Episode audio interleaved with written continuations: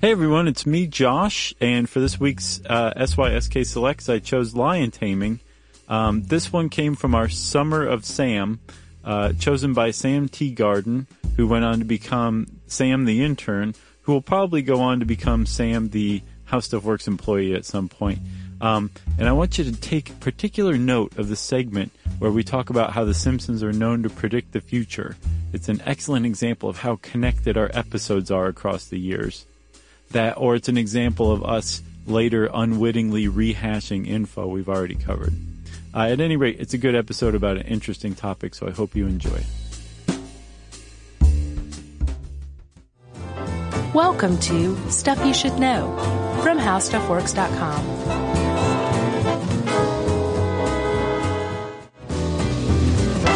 Hey, and welcome to the podcast. I'm Josh Clark. There's Charles W. Chuck Bryant. Uh, this is stuff you should know. Yeah. Uh, this, Josh, is another episode of the Summer of Sam. Our our Oh, this kid is good. yeah, our friend Sam uh, Teagarden is Yeah. programming our show here and there, Hey, Sam. and uh, Samson and How Lion Taming Works, which is also written by Debbie uh, Ronka, my buddy yeah. Mm-hmm. from New Jersey, Yep. Roller Derby Debbie, as I call her. I don't call her that. No, you don't. I call her Deb. She's my Okay. old friend. If I call her Roller Derby Debbie, You did it perfectly the first time. yeah, Roller Derby Debbie, that would just get difficult. Sure. Yeah. um, well, right on. This one's just going to be great then. Because it was a good article, too. That's right. And you can read Debbie's awesome blog at freakgirl.com. That's quite a plug. Thank you. Um, and then where are we at with Sam? So Sam has now selected uh, h- how lion taming works. What was the first one? Uh, I can't remember. It was a couple of weeks ago. He's done two, Man, it was awesome. but we actually recorded a couple that he had not heard yet that he also had on his list oh, good. just by chance. Are we going to attribute those to him? no, just just the ones that we saw afterward. But uh, anyway, thanks, Sam. This is a good one. nice. well put, Chuck. Thank you. Um, well, let's see. Uh, I have a, a bit of an intro. Have you ever heard the idea that The Simpsons have a tendency to predict the future? Uh, no. Okay, well, let me enlighten you. All right. Um, there was an episode called um, Homer, H O M R, season 12, episode 9. Excellent episode. It's where Homer um, basically, they find out that Homer has a crayon s- stuck in his brain. A what? A crayon? A crayon. Yeah, I remember From childhood. Yeah. And they, re- they remove it, and his IQ just immediately doubles Classic. in 2007, years after Homer, um, a German lady, age 59, um, was going to get surgery to cure her chronic headaches.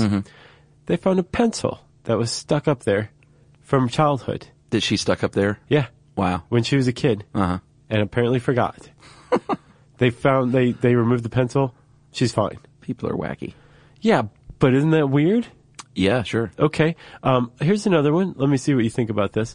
Um, Homer uh, in the Treehouse of Horror uh, 19. Ooh, definitely didn't see that one.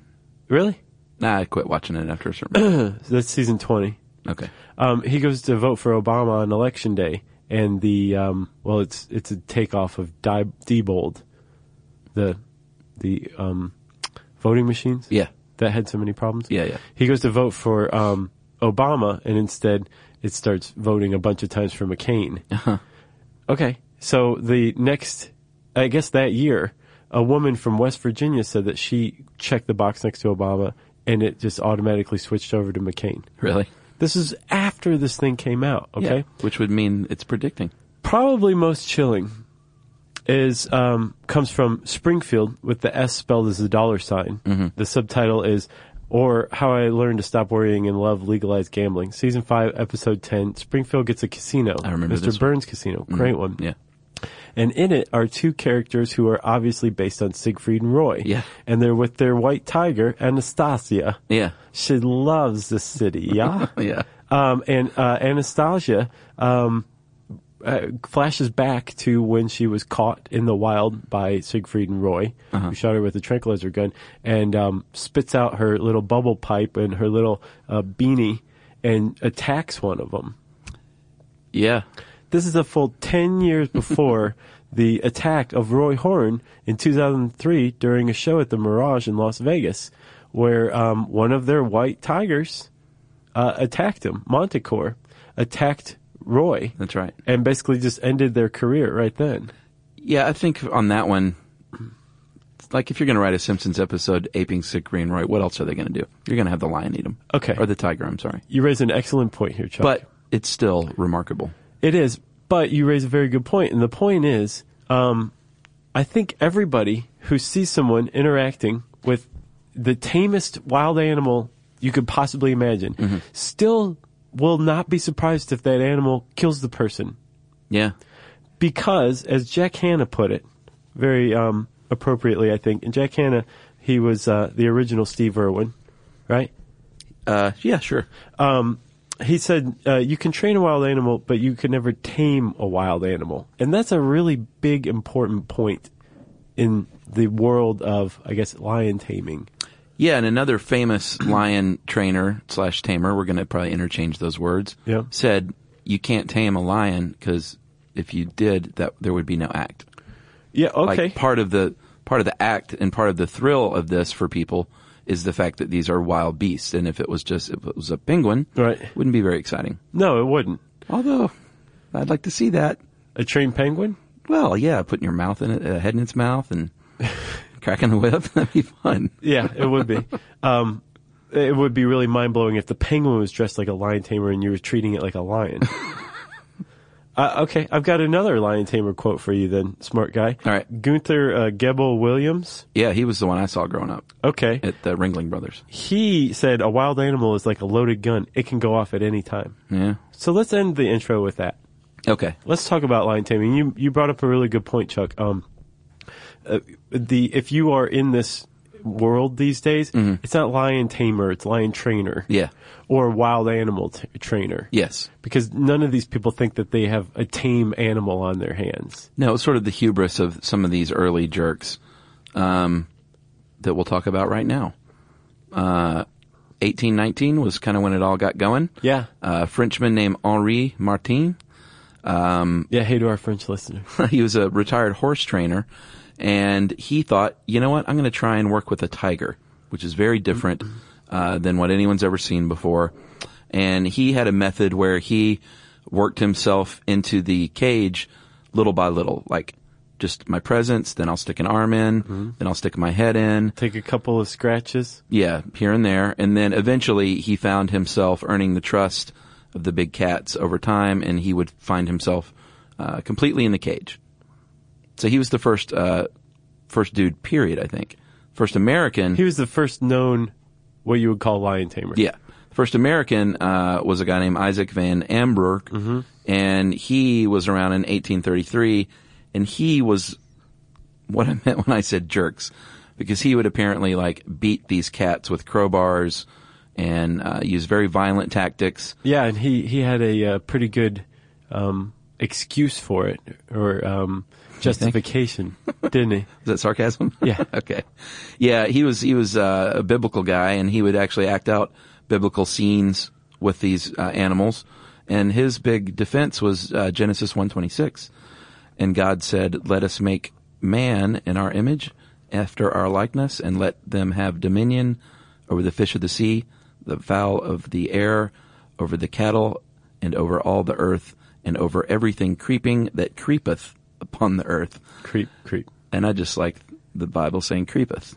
Yeah. That's pretty cool. And it just kind of goes on. It's like really, it's one big one run on sentence, and you can't help but wonder um, if Van Amberg would say the whole thing, or he'd just be like, just read Genesis one twenty six. Yeah, his big, uh, his finishing move was sort of insult to injury after he would do all this stuff. And of course, he's not beating them with a crowbar in front of people, but apparently that's how he trained them to begin with out of fear and injury. And, uh, he would, uh, finish his shows by making the lions lick his boots. Oh man, what a jerk! I know after all that, after suffering at his hands. You know what would have been awesome would be to see the steam man of the prairie beat the tar out of Van Amberg. yeah. You can reference our exoskeleton cast for that one. Right? yeah. All right. Um, have you seen Fast, Cheap, and Out of Control? Uh, no. Is that about robots? Ooh, you got to see that. It's Errol Morris documentary, and it was about a, uh, a topiary gardener, a robot uh, scientist, and a uh, lion tamer, and how all these things sort of intertwined. Oh, there was one more, a mole rat specialist, And in the movie, Dave Hoover was the lion tamer, and Errol Morris also worked in because Hoover was a huge fan of Clyde Beatty. Yeah. Uh, and uh, Errol Morris worked in this old black and white footage, and Clyde Beatty was almost the fifth character of that documentary. oh yeah. Yeah, it's really, really great. Okay, I have a really good um, wild animal tamer uh, documentary. All right, let's hear it. Um, Yumi introduced me to this one. It's called Cat Dancers. Have you heard of it? No. Oh my gosh. It is it's so heartbreaking. It's ridiculous. Really? It's about this group of people who like have their own thing going on and um love one another and love their big cats. Uh-huh. And then just things keep going wrong. Oh, really? It's a really great documentary. It's one of the best I've ever seen in my entire life. Wow.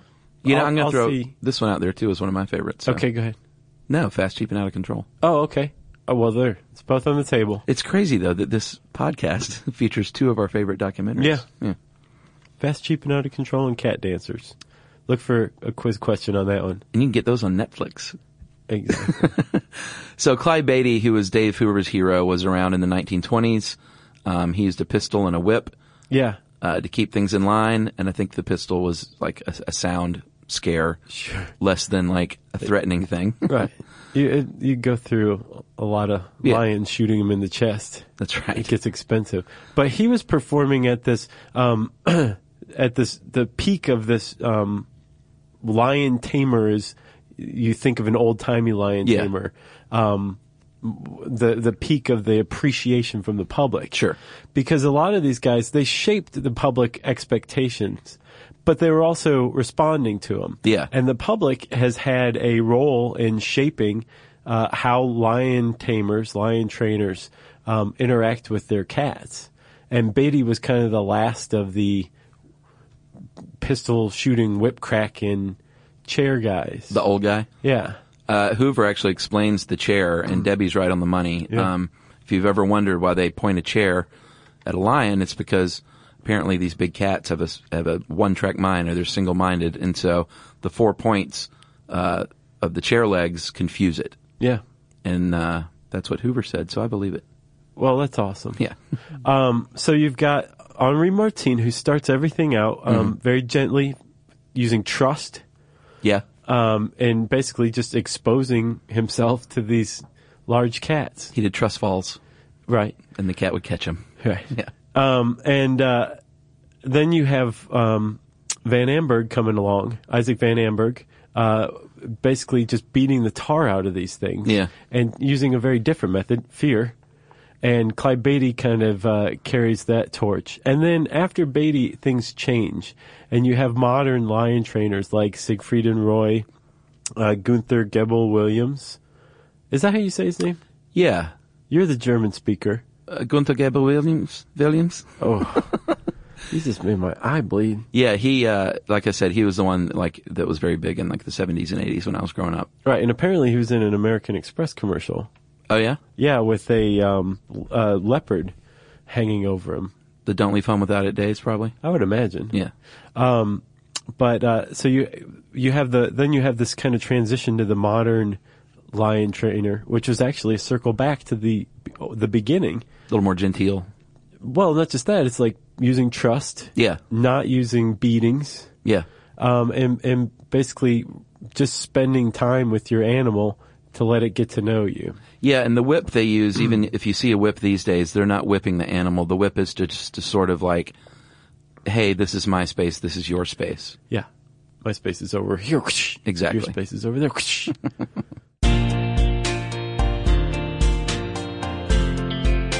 Stuff you should know.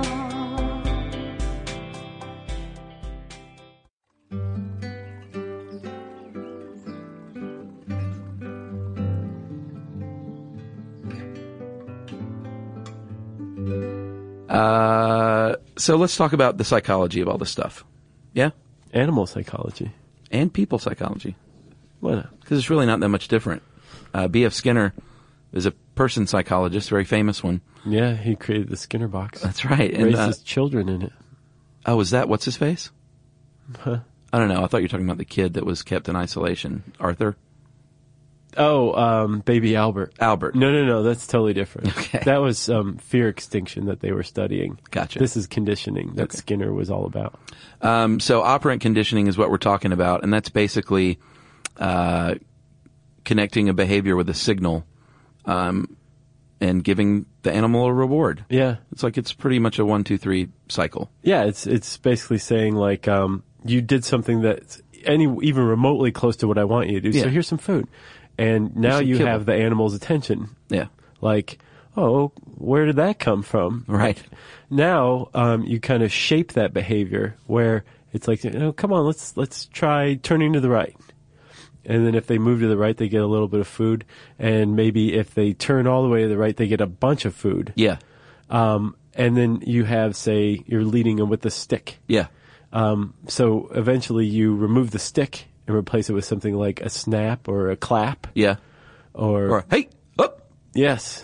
You hear a lot of that. And all of a sudden you have an animal that can turn in a circle when you do what you just did. That's right, and that's called classical conditioning. Well, it starts with operant and moves into classical conditioning. Operant, then capturing, then shaping, then classical conditioning. and capturing and shaping are part of operant. Exactly. Yeah. Should we talk about Christian the Lion? I guess I don't see how we can't. it is real, people. If you've seen this on the YouTube, it is not made up. Are you sure? Oh yeah, Like you realize what you're saying here, man. dude. it's as real as like anything in history that happened. Okay. Like I've seen the documentary about it, What and, was it and I called? don't think it was Christopher Guest who directed it. uh, I can't remember the name of it. Christian the Lion, something like that. Um, you've seen it on YouTube in 19 uh, the 1969 late 60s. Um, a couple of Aussies, John Rindell and Ace Bork, uh, bought a a lion from a department store in London. Herod's. Didn't know they sold lions back then. Herod's does. Really? Yeah. it was sort of the hit of London at the time. It was like the swinging '60s, and these dudes were known for having this lion and like throwing parties and stuff. It was like pretty cool. And uh, the lion got bigger, of course, and they had to release it into the wild uh, with the help of the Born Free people.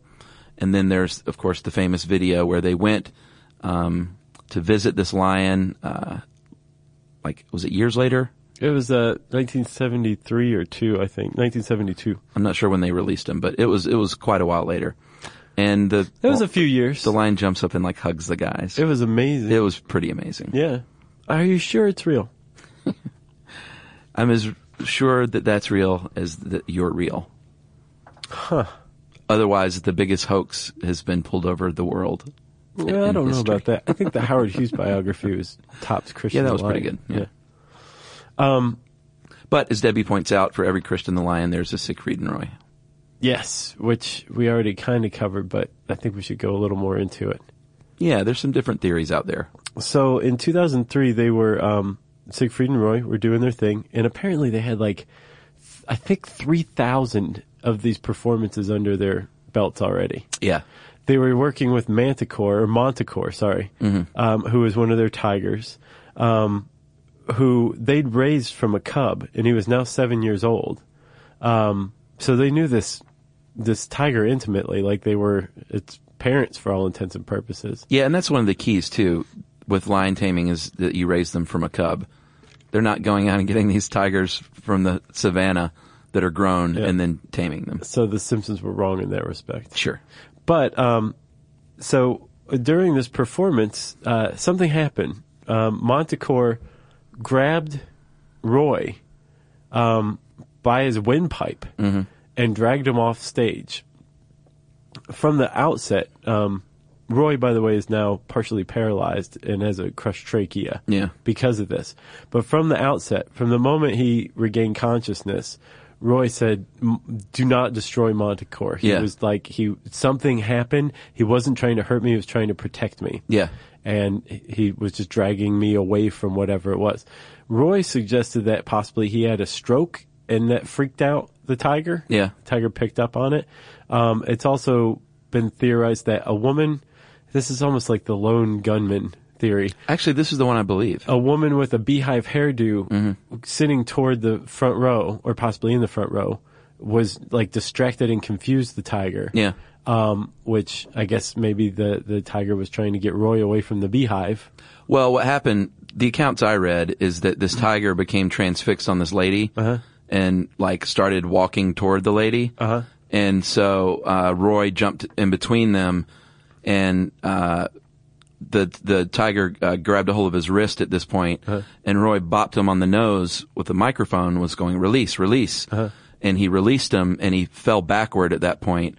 And I think that's when the tiger or the the tiger I keep on saying lion.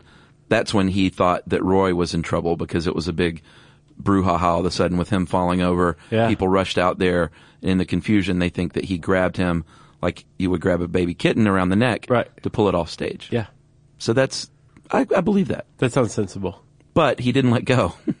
like they sprayed him with this fire extinguisher and they beat him with the fire extinguisher until he let go and um, cut his, uh, what do you call it? The, uh, Windpipe. yeah, no, but the the bleeder, the uh, The jugular? the jugular. Yeah. Well, Roy's still alive. He survived.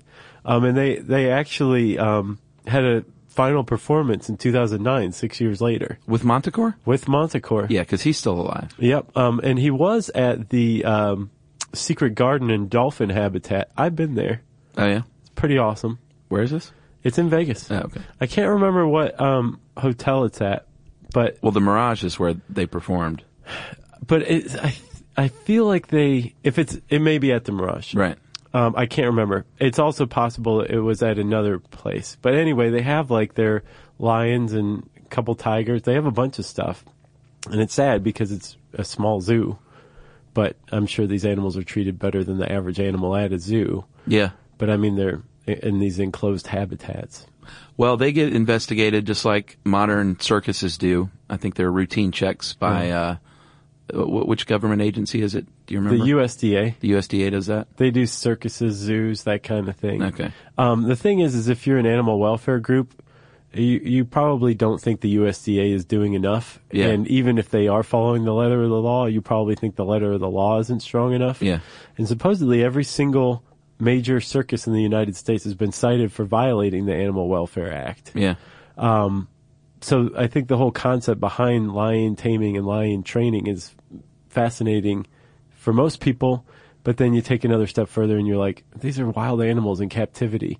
Like, what are you doing? Yeah. Why is your head in its mouth? Exactly. And I th- I'm glad you brought that up because then in the introduction, there's a pretty good description of what a lion can do. What can a lion A do? lion's mouth can open up wider than your head is tall, a foot, 30 Uh-huh. centimeters. It's also um, capable of crushing a bull's spine. I love that reference. That that just sounds tough. It is The tough. spine of a bull. Yeah. Um, and uh, the claws are about three inches long. Pretty serious stuff. So, I mean, yeah, this is very serious stuff if you're a lion trainer, but at the same time, it's like, wh- wh- you know, how do you justify having this act? What's the act for? What's it doing? Yeah. Or is it is it protecting? Is it conserving? What Is it raising awareness? I think people are demanding more explanation than they did in say the time of Clyde Beatty. Well, yeah, because back then it was fun to poke and prod things that you thought were unusual and exotic, and there wasn't a lot of respect for it. Like the initial circuses before there were these acts were, I think they had horse acts, but it was mainly like, look at these animals in cages that you've never seen before. Exactly. And look, there's a pygmy. Yeah. You And know? a bearded lady, Right. and that guy stinks. So um, and the- I think Isaac Van Jerk was the first guy to put his head in the mouth too, right? right? he was Yeah. Unfortunately, the lion didn't uh, finish that job. right.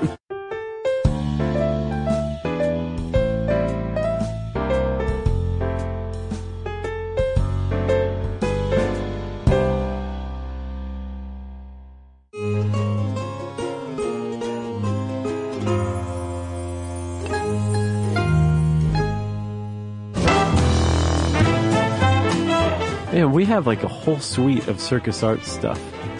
Do we? Human Cannonball. Oh yeah, yeah. Um, man, we've got a, we have several others. circus arts. Yeah, that's what it's called. If you even look on the channel, it's uh, entertainment.howstuffworks.com slash art slash circus arts. Wow. It has a, a sub channel, circus arts sub channel on How Stuff Works, because that's the kind of site it is. And if you go to that sub channel, you don't even need to do that. You can go to the search bar on the homepage at howstuffworks.com and type in lion taming, and it'll bring up this article. Yeah, I think we. I know we talked about something else because I mentioned that I go to the Big Apple Circus when it comes through town. Yeah. I remember talking about that, and that's the one where they have like like a horse. They still have the equestrian show and like dogs jumping through hoops. But other than that, it's like clowns and jugglers and uh, like the Cirque du Soleil feats of strength.